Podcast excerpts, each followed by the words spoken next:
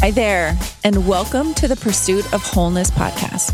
My name is Sally Twelman, and I am obsessed with all things wellness the basics like food, nutrition, and fitness, and all the other things that help us feel well and be our best, like mind body medicine, meditation, breath work, mindfulness, thought work, and some more tangible things like finding balance and creating better habits and figuring out how to do all the things so that we can feel our best as women, as mothers, and as multifaceted humans. Believe me, I understand this balancing act because, in addition to being a dietitian and an integrative wellness coach, I am also a mom of three busy kids. I'm just trying to do my best every day but I'm super excited you're here as I share my knowledge and experience, and as we seek and learn together how to feel well, be healthy, and live a fulfilling life in our own pursuit of wholeness. Let's get started. This episode is brought to you by my 30 day reset. My 30 day reset is a comprehensive wellness program that walks you through 30 days of really being able to reset your diet, reset your health, and reset your habits to help you create a really strong foundation so you can begin making the health changes and transformations that you are looking throughout the 30 days you get daily prompts and daily modules about different aspects of transforming your health your exercise and your mindset you can find my 30 day reset on my website at sananutritionandwellness.com backslash 30 day reset. I know you will find it really transformative and really fun. So check it out. And now on with the show. Hi, my friends, and welcome to another episode. I am so excited you're here. So, today I want to talk about emotional eating. I feel like I speak about emotional eating in some way, shape, or form, really pretty much every, with every one of my coaching clients for sure. And in most of our coaching calls. I really feel like emotional eating is one of the biggest things that really gets in the way of people making consistent change and taking consistent action. This emotional eating cycle, where people have the best intentions, they do really well for a few days and then kind of quote unquote fall off the wagon, really makes people feel like a failure. It and it digs them deeper into that dieting cycle. And so it's really important to really understand emotional eating and also to figure out what are your particular triggers and how to liberate yourself from that. This episode is called Freedom from Emotional Eating. And because I feel like it feels like a trap. People who are really trapped in that emotional eating cycle, it frankly it sucks. And this is something that that I have struggled with for a really long time is that it just it makes you feel bad about your progress, about yourself, and until we gain a deeper understanding of what we're going through and how we engage with food, we will never find that freedom. So, first, I want to talk about what is emotional eating? So, really, how emotional eating is defined emotional eating is just any time that we eat for some reason that is not you're hungry.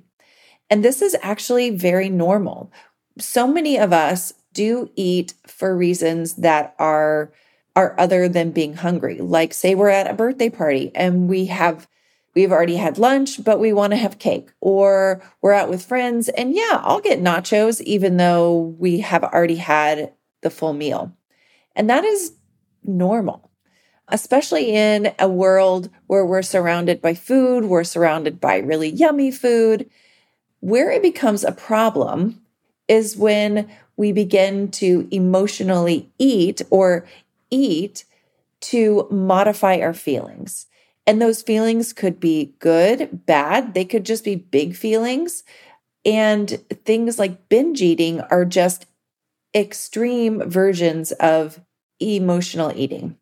There's also mindless eating. And so, mindless eating, this is really where we are grazing or we are hungry. So, we eat a whole meal's worth of snacks while we're making dinner. This is really when we eat when we're not really being aware of what we're doing.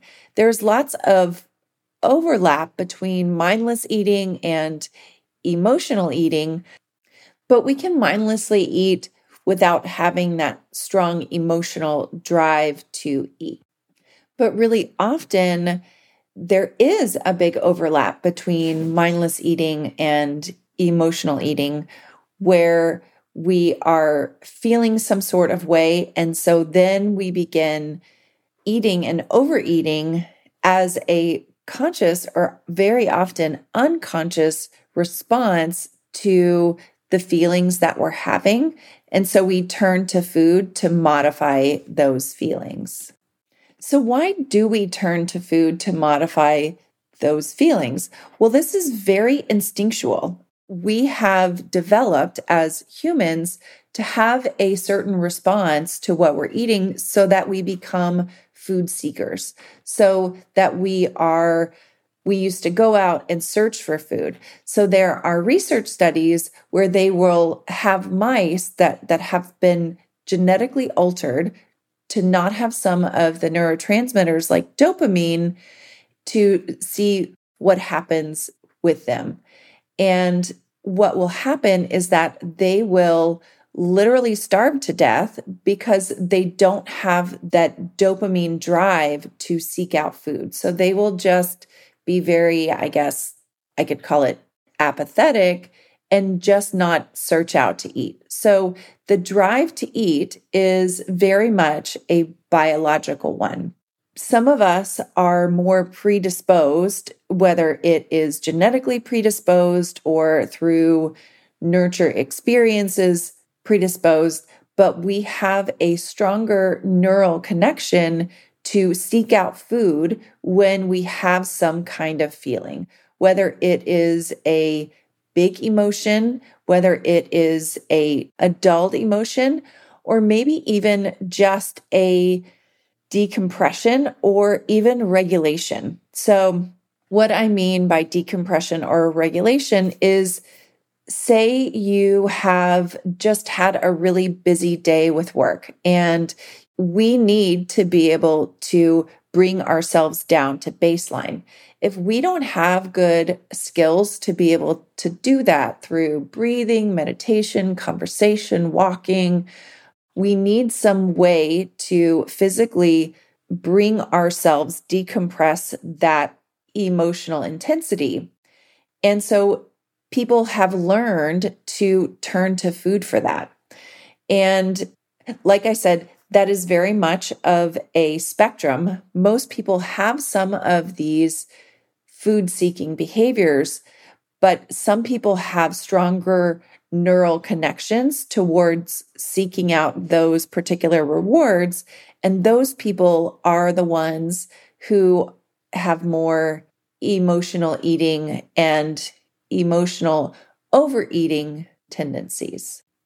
So, let me just give you a few more examples of more emotional eating situations. So, not every emotional eating situation happens because we are feeling negative or sad or overwhelmed. That's often what people think about when they think about the quote unquote typical emotional eater. It's the person who is very, very, very overweight, who goes to a fast food place, buys like three meals, sits in their car, and they eat that is one very extreme example of this.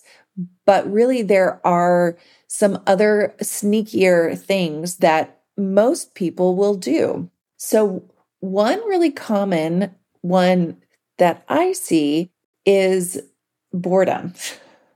So many people are working from home now, and working from home has so many benefits. But one of the things that, that I am seeing with my clients is that sometimes working from home is very understimulating. or people get bored and people have lots of access to their own kitchen and cabinet. So, whenever you have those down periods or boredom periods, or maybe you are just, you really crave a bit of that stimulation that you used to get from the office, having conversations, being around people.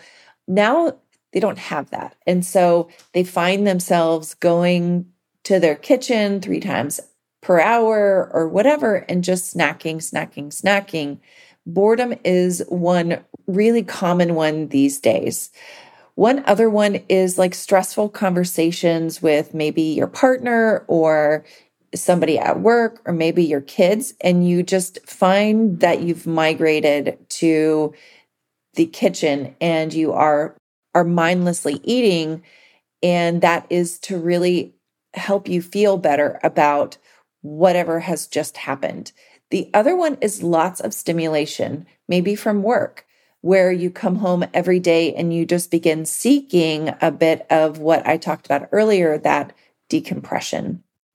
So, what are the steps that you should do if these are some of your tendencies or maybe you've noticed that that you've gained lots of weight and you really can't figure out why and you feel a little bit out of control around food.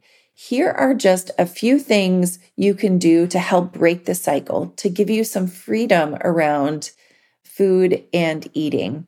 So, first is being more aware. Really, it's non judgmental awareness of what you're doing.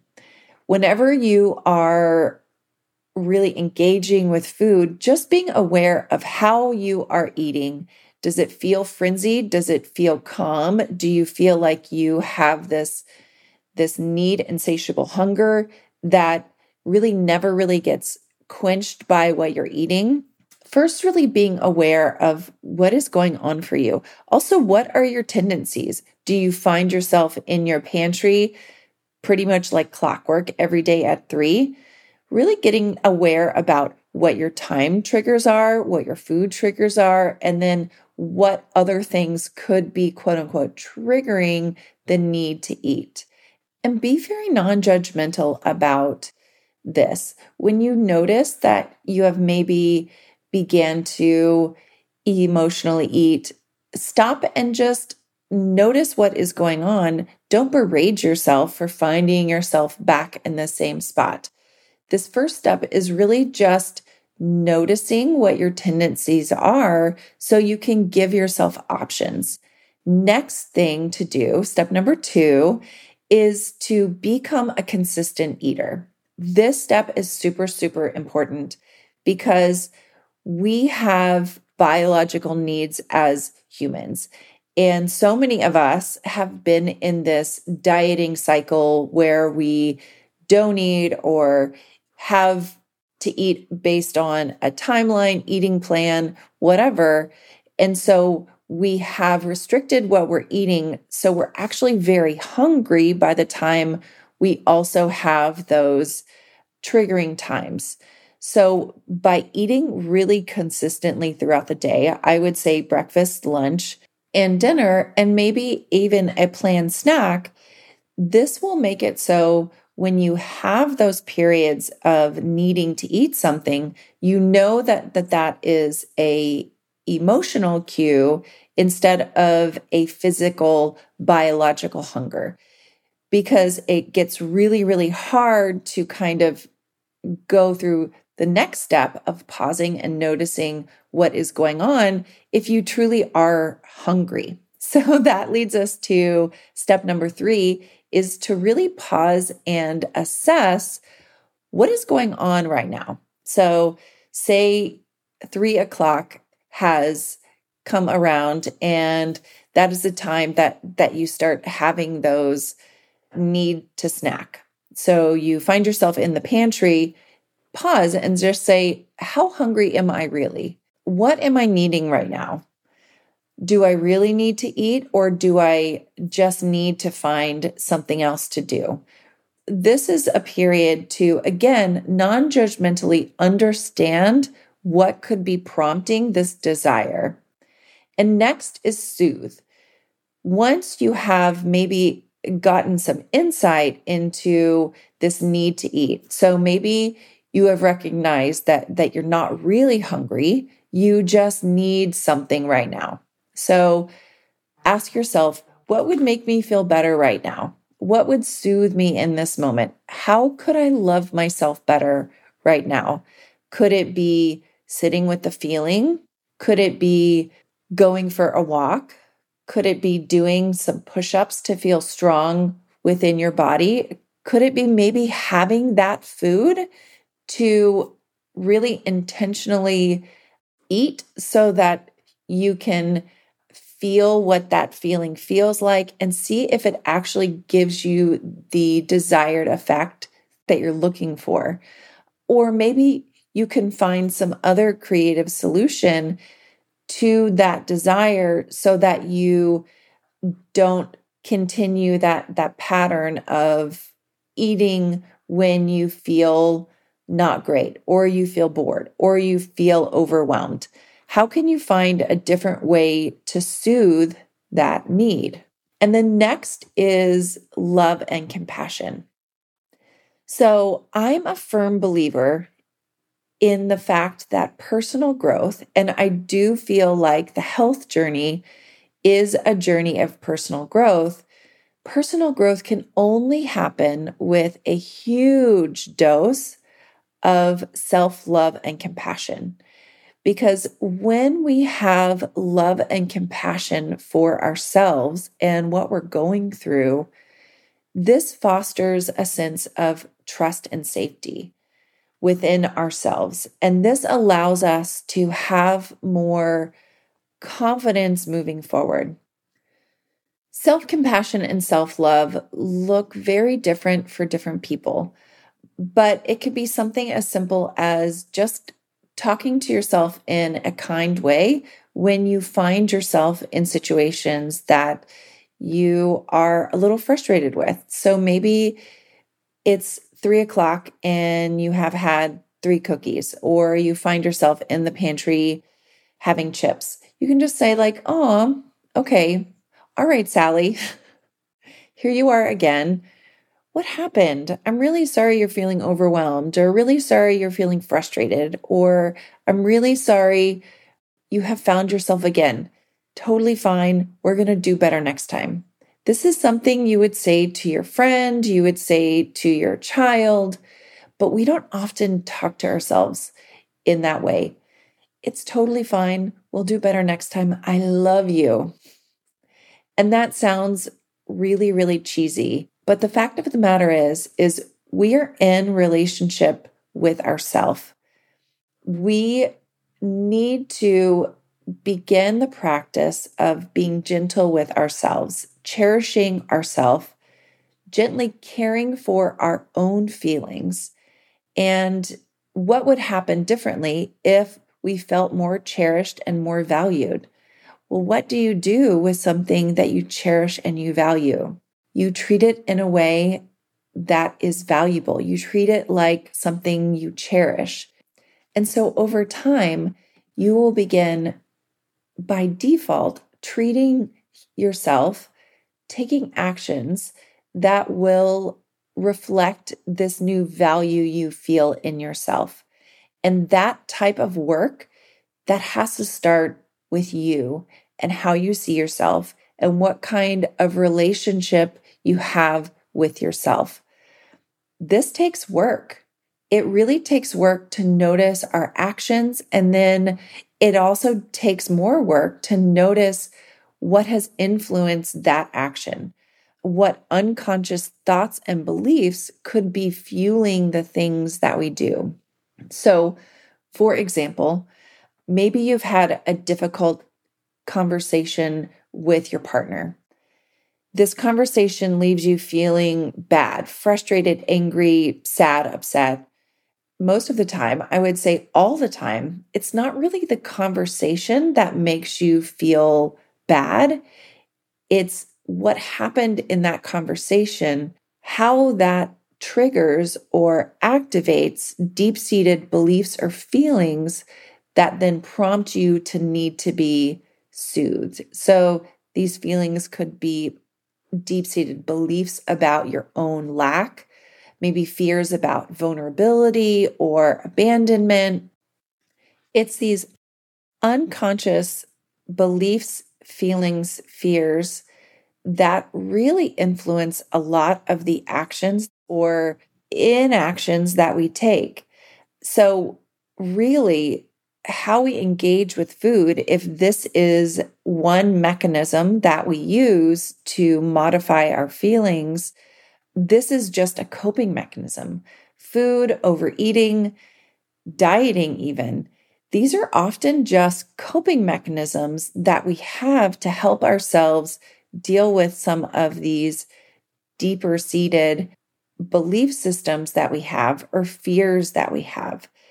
And this is the real work. This is the real work in gaining a deeper understanding of why we do what we do, what motivates us, why we want what we want. Why do we want to lose weight?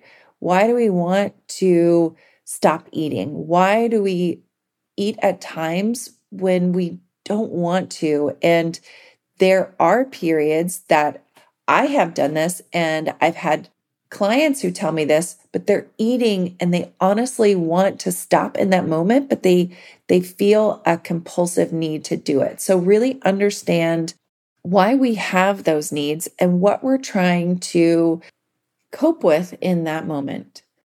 And this is the work. This is the work that really will liberate you from this sometimes overwhelming feeling to eat. And every perfect diet in the world, every perfect eating plan will not fix this problem until you gain a deeper understanding of why you do what you do and why you want what you want. And this insight is truly what liberates us and gives us freedom, not just around food, but really in all aspects of your life. As they say, know thyself.